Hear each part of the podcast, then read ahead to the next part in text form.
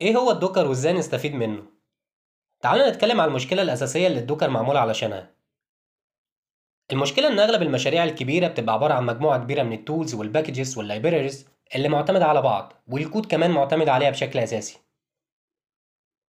فلو مثلا خلصت ال application على الجهاز بتاعك وعايز تعمل له testing على environment تانية أو على جهاز تاني فهتضطر تعمل install لكل الحاجات اللي هو معتمد عليها عشان بس ت test ال application في ال environment التانية دي.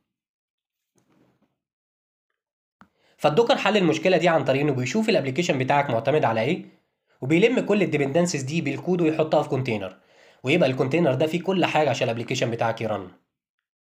ولو محتاج ت run ال application في environment تانية كل اللي عليك هتاخد ال container في ال environment التانية وهو automatic هي install كل ال dependencies وهي run ال application وده بنعمله عشان حاجة اسمها ال continuous delivery